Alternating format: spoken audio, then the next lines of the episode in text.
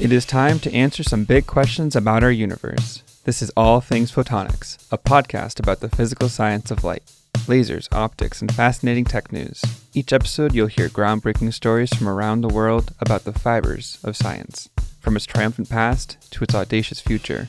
Brought to you by Photonics Media.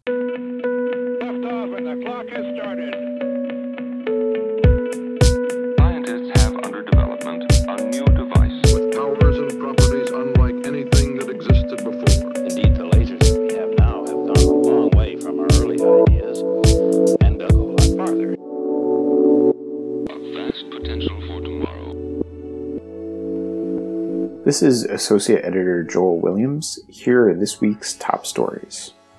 Researchers at VTT Technical Research Center of Finland have successfully demonstrated a new electronic refrigeration technology that can enable major leaps in the development of quantum computers. The new electronic cooling technology could replace cryogenic liquid mixtures and enable miniaturization of quantum computers. A new study published in ACS Nano shows a proof of concept study for a potentially more accurate COVID 19 diagnostic based on plasmonic photothermal sensing, which is able to differentiate between SARS CoV 2 and its close relative, SARS CoV 1. Researchers from Helmholtz Zentrum Dresden Rossendorf have developed a low cost broadband photodetector that uses a metal organic framework. As it does not contain any cost intensive raw materials, it can be produced inexpensively in bulk. And finally, researchers at EPFL have developed a nano device that operates more than 10 times faster than today's fastest transistors, and about 100 times faster than personal computers. The researchers say the high power picosecond operation of these devices may help with some advanced medical treatment techniques, such as cancer therapy.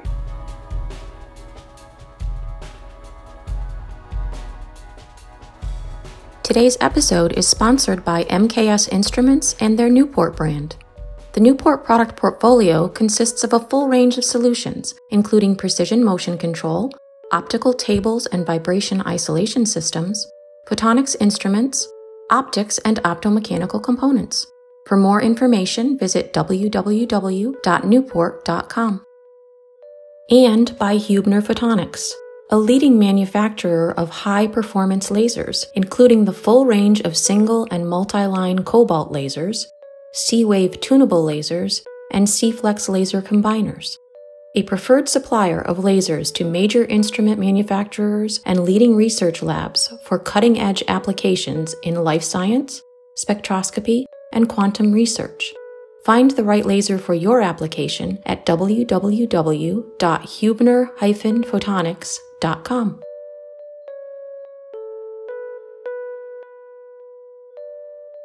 Dr. Arthur McClelland is a principal scientist at the Center for Nanoscale Systems at Harvard University, where he's using his laboratory to research new applications for microscopy and spectroscopy. Arthur, thank you for joining us. You're welcome. It's my pleasure. So, I want to start off. Uh, first question You work at the Center for Nanoscale Systems at Harvard. How long have you been there? I've been there nine years. now. What is it like there? Just tell me everything. It's sort of this amazing playland where we I have all the tools you can imagine. Um, the center is part of the National Nanotechnology Coordinated Infrastructure Network, which is a network of nanotechnology nodes funded by the NSF. We have about 1,700 users coming through annually, and we have about 30 technical staff like myself. It's an open facility. About 900 of those users are from Harvard. The remainder are from other universities and startup companies or uh, large industry companies. We take everybody. The model is that we train the researchers to use the tools and we try to have a very comprehensive tool set. So, whatever it is you want to do, whatever your question is, you come talk to the technical staff members. If I can't do it, I'll say, oh, actually, you want to go talk to Jason? Let's go find him in his office. And uh, we know what each other do and we can hand off the researchers to the appropriate tool. So, using the right tool to answer the right question rather than a lot of research labs have one tool that they manage to get with their startup grant and then when all you have is a hammer everything looks like a nail and cns is sort of a scientific toolbox where all the tools are available and you can really have a lot of fun answering detailed nuanced questions about different things To anyone interested in anything could essentially come to your lab and be like, I want to work on something. Yes. So the model is we charge by the hour on the instrument. So if you need two hours of scanning electron microscope time and three hours of Raman spectroscopy time and six hours of nanofabrication, like you just charge by the hour. And the technical staff is there to help you design your experiment, train you on the instruments, how to use the instruments, help you interpret the data. Um, we just don't run the samples for you because we don't have the bandwidth. I have 550 users coming through the optics lab every year. So I don't have the bandwidth to, to, run all their samples, but I enjoy sitting down and talking with the researchers. What are your questions? Which tool should you use? No, actually, you don't want this tool, you want the one over there, and we'll walk across the lab and jump on the right tool and get the information they want from their sample. Did that take a long time to become the master of the entire lab? Uh, there's been an enormous amount of on the job learning. It's fun because I never know quite what's going to walk in the lab. People bring cancer cells, they bring rat brains, they bring solar cells, they bring fuel cells, they bring ion engines and want to know about the coatings for their ion engines for their satellite. Lunar dust walked in recently, so squid have recently walked in, like wanting to look at the marine biology and how the squid grows the pen. And, and so there's a lot of fast learning on the job, but then you also start to see bigger themes. All right, you're interested in secondary structure of proteins, and you're from the dental school and you're from the biophysics, but I know how to do secondary structure of proteins now. So it doesn't matter where you're coming from. A lot of the questions end up converging a lot. You've referred to the work that you do there as sort of zapping things with lasers. Do you feel like you're a kid living out your dream at this point? Yeah, I, I admit I have a really nice gig. I get to do all the fun parts of science, but I don't have to stay in lab all night and run all the samples. I don't have to write grants, and I don't have to grade problem sets. so yeah, I, I have lucked into this really amazing job where people just bring me amazing samples, and I can do the, the science with a lot fewer of the, the headaches. And then the press release that was issued for this talk that you just gave at Simon's Rock referred to your work as the adventures in optical spectroscopy. Do you feel like it's an adventure? It is always an adventure because I'm not doing the same samples every day. Uh, in grad school, that was one of the things that started to grind me down in grad school was doing the same narrow focused research day after day after day. And now with 500 odd researchers coming through my lab every year, I'll jump from doing 2D materials and diamonds for quantum computing to rat brains or leaves. And, you know, I'm learning botany on the fly as the botanists have discovered I have some useful tools and things like that. The archaeologists bring in ridiculous samples like Mayan dental inlays or um, sediments from the Paleolithic period and ask, you know, how hot did they fire this clay? Um, you learn lots of fun things. Um, so it's not the same every day, which makes it exciting, but it makes it probably scary, right? It's a little bit scary. I, have managed to uh, get over the the fear, and I'm okay saying I don't know, but let's find out. And as a scientist, saying I don't know, especially being a scientist at Harvard, is always sort of a scary, sort of dangerous. Admitting your vulnerability, you know, but I, I, after nine years, I can say I don't know, but let's find out. If they give you 100 samples, what percent of those do you say I don't know? At this point, for the 100 projects that come in, I probably say I don't know for about 20%. It's like a uh, percentage. That's not too bad. You recently wrote a book, um, Optical Measurements for Scientists and Engineers, a Practical Guide, which was published with Cambridge University Press. How did you come about the planning, the publishing, all that? It's sort of a funny story. One of the, the graduate students in the chemistry department, named Max Mankin, had been told to go build a photoluminescence spectrometer and don't come back until you do. And his lab had two full rooms of optics, like millions of dollars of optical stuff. But everyone who knew what all this stuff was and how to use it had graduated and moved on. So Max was sort of on his own with this room of equipment that he didn't know, and he was trained as a chemist. Uh, it was all a bit overwhelming, and so he fumbled around for a while. And Max is a really smart guy. Finally, it was at the CNS Welcome Back to the Semester barbecue. We happened to be standing in line together and chatting, and he's like, "Oh, I'm supposed to build this PL spectrometer, and someone told me you're the optics guy." I'm like, "Yeah, so let's let's build it." and, and so like in an afternoon i we had built what he had taken six months and failed to, to get done. And he's like, that's ridiculous. I looked for resources and then nothing to like walk me through what these things were, how to put them together. What, what am I doing? We should write a book. Uh, Sure, sure, Max, we'll write a book, whatever. I, I got lots of things to do, sure. And then Max is a super motivated, super smart guy. Went and got a book contract from Cambridge University Press. I'm like, oh, okay, so we're writing a book for real. And so it took us about three years to pull that all together, which was fun. But in my spare time with two kids at home and things like that, it, it took a while.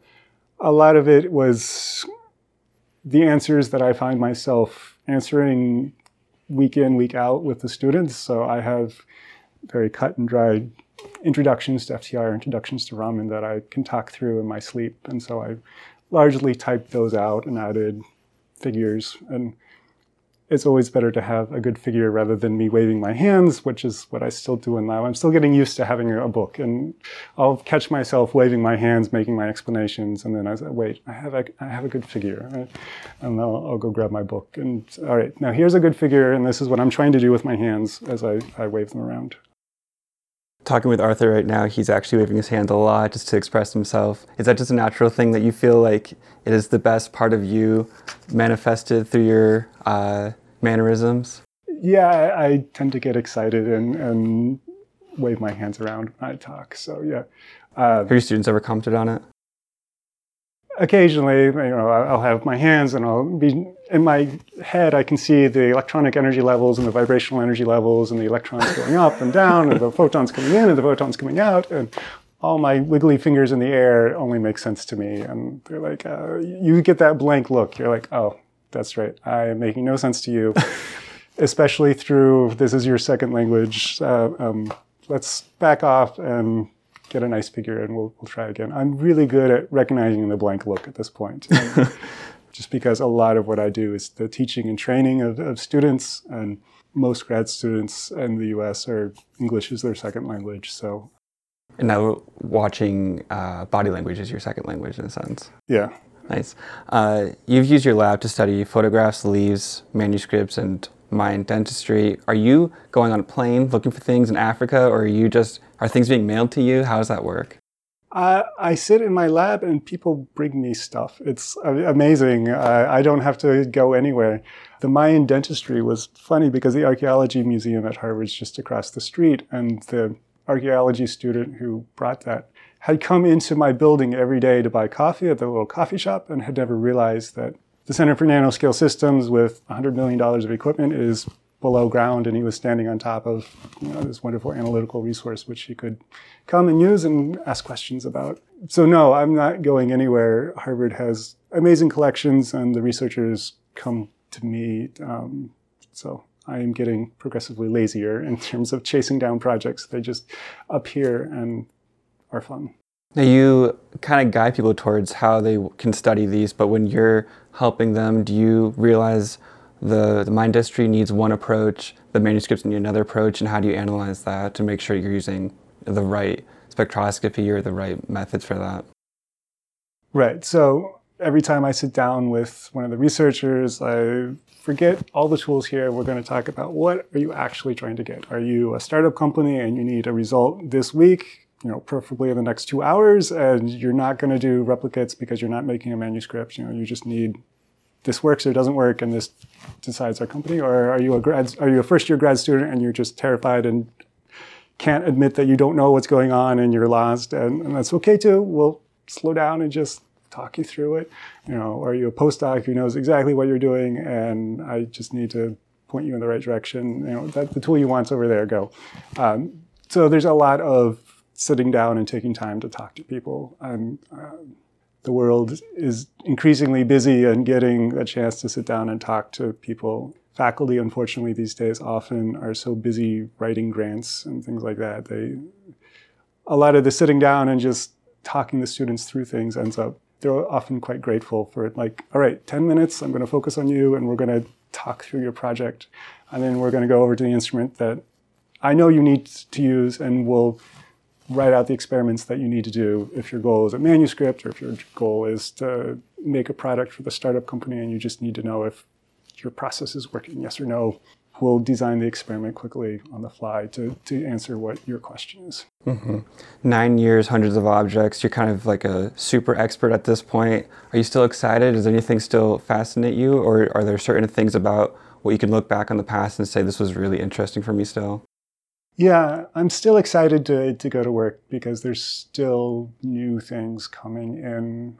After nine years, I'm finishing out my second generation of grad students. Uh, grad school's roughly five years, uh, five to six years.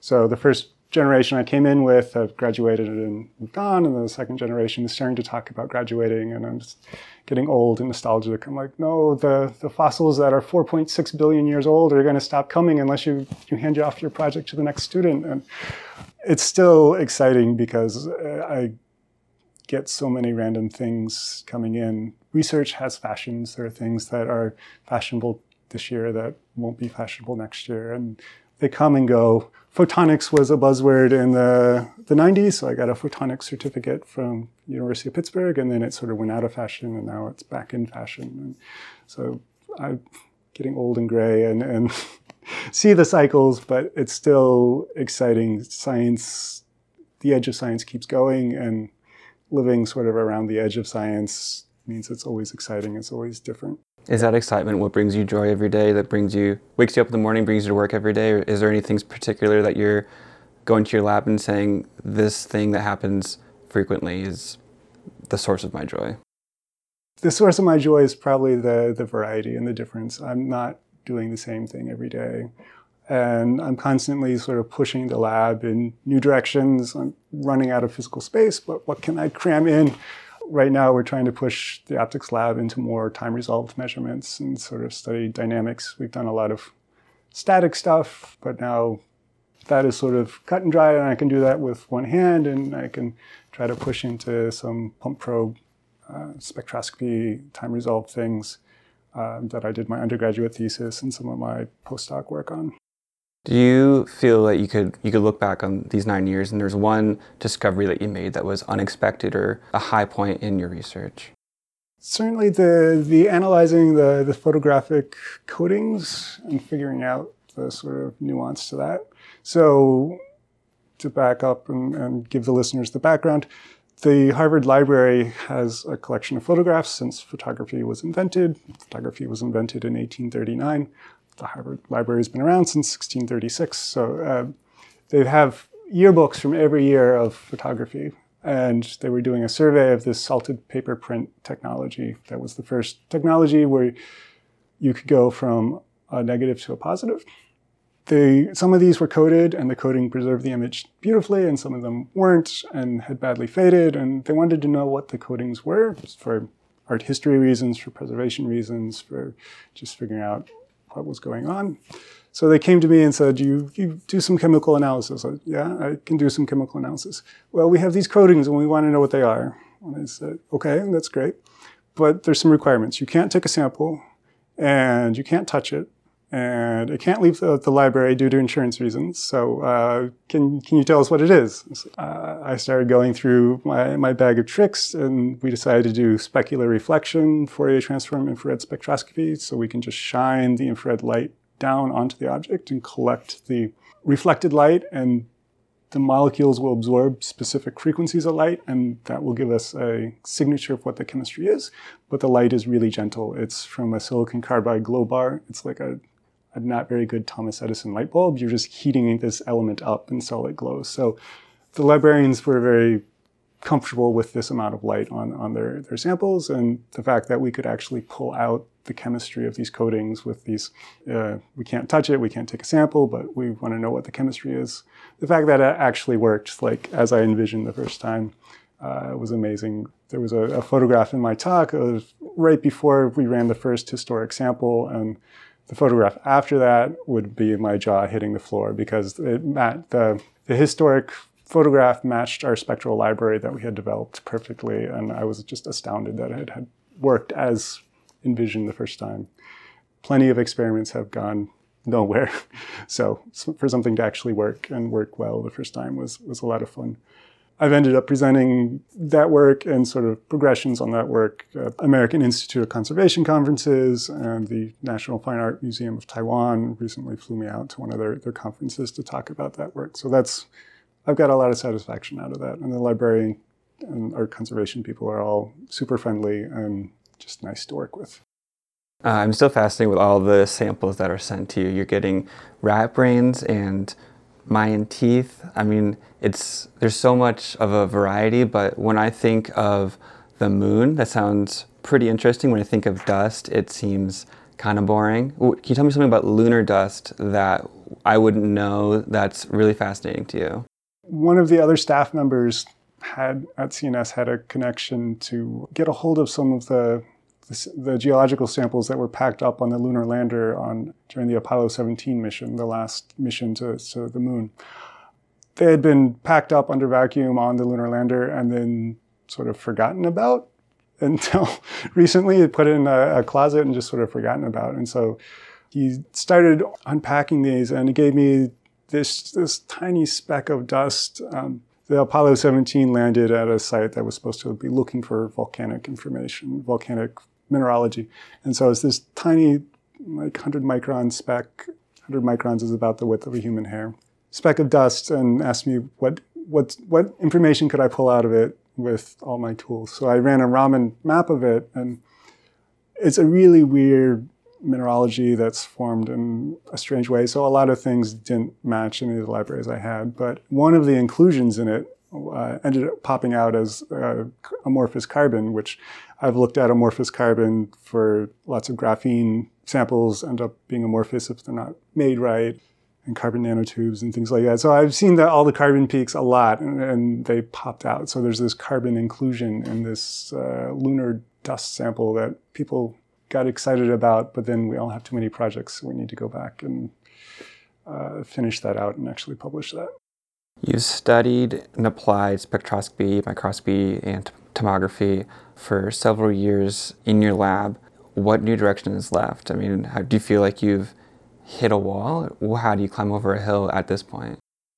The edge of science is always pushing farther, and so uh, we can push farther into the UV range that we haven't gotten to, so we can access wider bandgap materials. We can push into time resolved measurements. We can push there are benchtop attosecond systems now, which get you into molecular dynamics.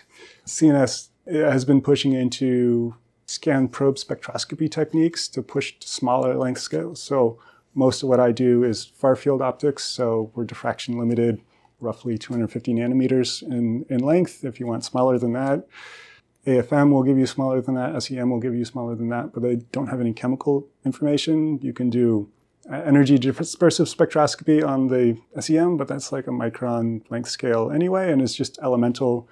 As I, I like to joke, elemental doesn't do you any good because diamond and graphite are the same elemental composition, but my wife is never going to go for a graphite necklace. Uh, so, I, as a vibrational spectroscopist, I'm biased towards doing molecular information, and so this scanning near field optical microscopy side, where we can push the, the spatial limits down to 20 nanometers spatial information uh, and get molecular information is, is exciting.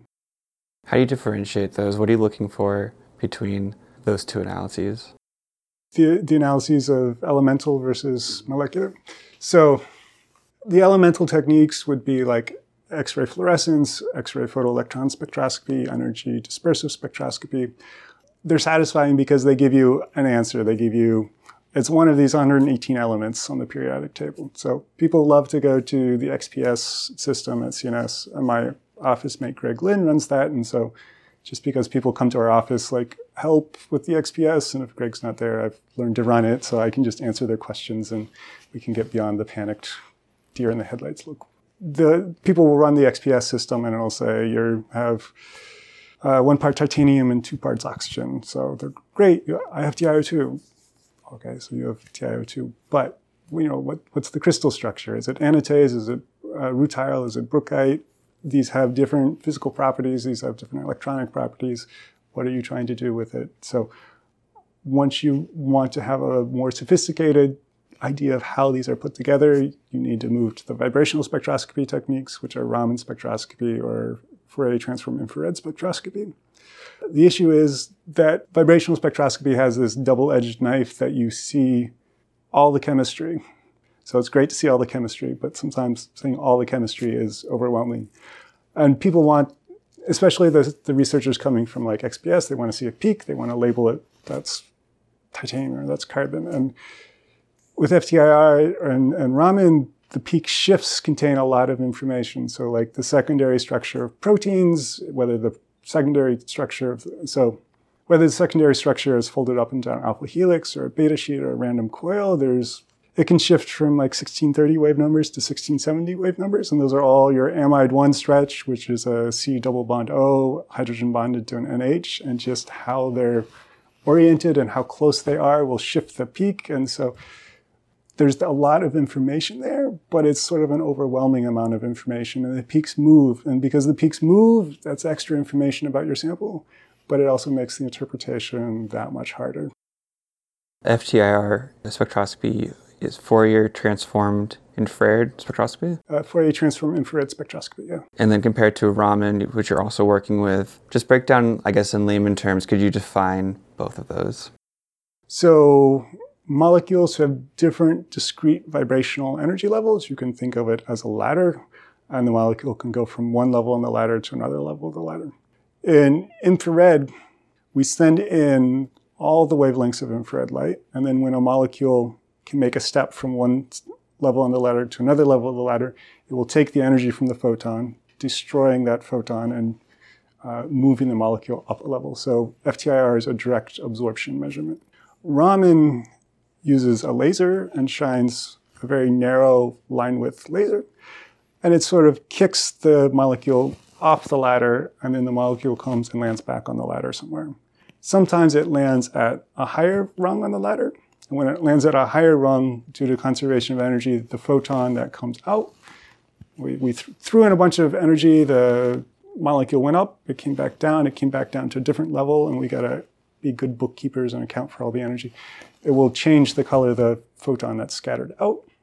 So they both tell you the energy difference between these rungs on, on this ladder. Different molecules will have different uh, vibrational energy levels, different spacings of this ladder, and those, those are unique to the molecule. There are two different ways of measuring the vibrational energy spacing, and they provide nice complementary information. Raman has a higher spatial resolution. You can get down to 250 nanometers. FTIR has spatial resolution of about 10 microns. Um, so depending, do you care about spatial resolution? Will your sample fluoresce? If it fluoresces, can we find a laser wavelength for Raman that will get you away from the fluorescence? Are you worried about photo damage? Do you want the much more gentle light of the FTIR? Um, FTIR, you need a change in the dipole moment for that vibrational motion to be IR active. For Raman, you need a change in polarizability for it to be Raman active. There's a lot of nuances as an experimentalist, I tend to just say, all right, let's stick it under both and see what happens because I have access to benchtop FTIR, FTIR microscope, uh, two Raman microscopes with 405 nanometers, 532 nanometers, 633 nanometers, 785 nanometers. I had, I've over the past nine years, I've built up a big enough bag of tricks that I can probably get somewhere. And if you have all the tools, you can just keep trying the next one to try try to get that answer. Do you have a favorite? I, I do like the Raman mapping. The Raman mapping makes pretty pictures, and it's always easier to give a talk with pretty, pretty pictures than squiggly lines. As much as I love spectroscopy, at the end of the day, it's just another squiggly line. And if you can render a, a nice Raman map with a pretty picture, it just it makes everything that much nicer. If a student is undergraduate, graduate student, doctoral student, how do you give them encouragement? If they say, I want to work with Dr. McClelland one day, what would you say to them? Be curious. Don't shut yourself out of different fields just because you say, oh, I'm trained as a physicist, which is what I'm trained as. I can't possibly do biology. You, you can certainly learn biology. You can certainly learn chemistry. Be curious. Ask lots of questions. Don't be afraid to raise your hand and say, I don't know. Can you re- repeat that? Can you phrase that differently? It's always scary to, to display a little bit of vulnerability and say, I don't know, but asking questions is how you get answers, and being curious and asking questions is how you have fun and make advances in science. In all of the research that you're doing right now in spectroscopy, what do you see coming at us in the near future, whether 10 years from now, 100 years from now? Do you see just wild sci fi coming at us? I think we are getting much closer to the tricorder. Uh, From Star Trek. from Star Trek, the, the tricorder that Spock had that would just analyze anything. Instruments are getting miniaturized all the time. We're getting much closer to the tricorder. I think the exciting thing that's coming up now is the, the machine learning and the, the multivariate analysis that can be done. The computing power is finally there to handle the thousand variables you get out of one spectrum. When I started doing spectroscopy, one spectrum was one measurement in my head. And the, the mathematicians said, no, no, no, that's a thousand parallel measurements you've just made, a thousand independent measurements. Now you can do multivariable statistics. And once you do multivariate analysis, you can extract so much more information out of it. Idea of chemometrics and machine learning and, and being able to handle all the data. When I first started in research labs, just doing the experiment was the hard part. And, and you spend all your time just trying to get it done. Now, computers and instruments have been automated enough.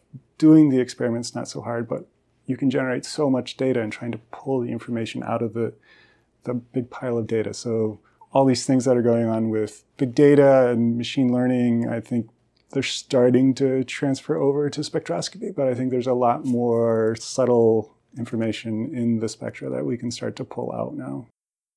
That's Dr. Arthur McClelland. He's the principal scientist at the Center for Nanoscale Systems at Harvard University. Arthur, thank you for joining us today. Thank you so much. It's my pleasure.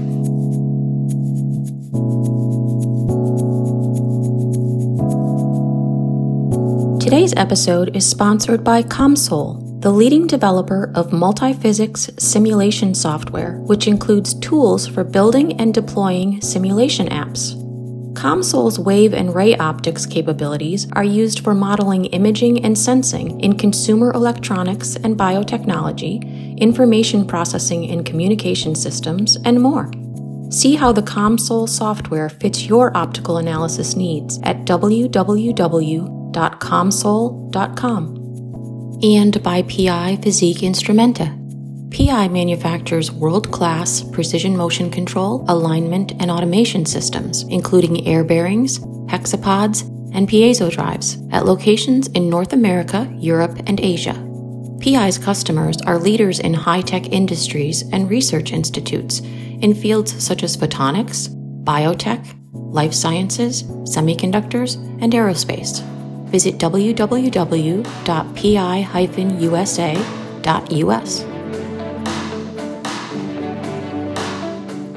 That'll do it for this episode of All Things Photonics. Our engineers are Alan Shepard and Brian Healy. Our featured artist is Kid Animal out of Los Angeles. You can find them on iTunes, Spotify, SoundCloud, or your favorite music app. Thank you most of all to you, our listeners. If you have a suggestion for a story or you just want to reach out, you can email us at allthings at photonics.com. All Things Photonics is available on all major platforms, including Apple Podcasts, Spotify, and Google. Subscribe wherever you may be listening and never miss a new episode. You can also subscribe to this podcast on our website, photonics.com slash podcast, where you will find episode notes, links to complete stories you heard, and some interesting side stories that didn't make it in. I'm your host, Emmett Warren. You've been listening to a Photonics Media production.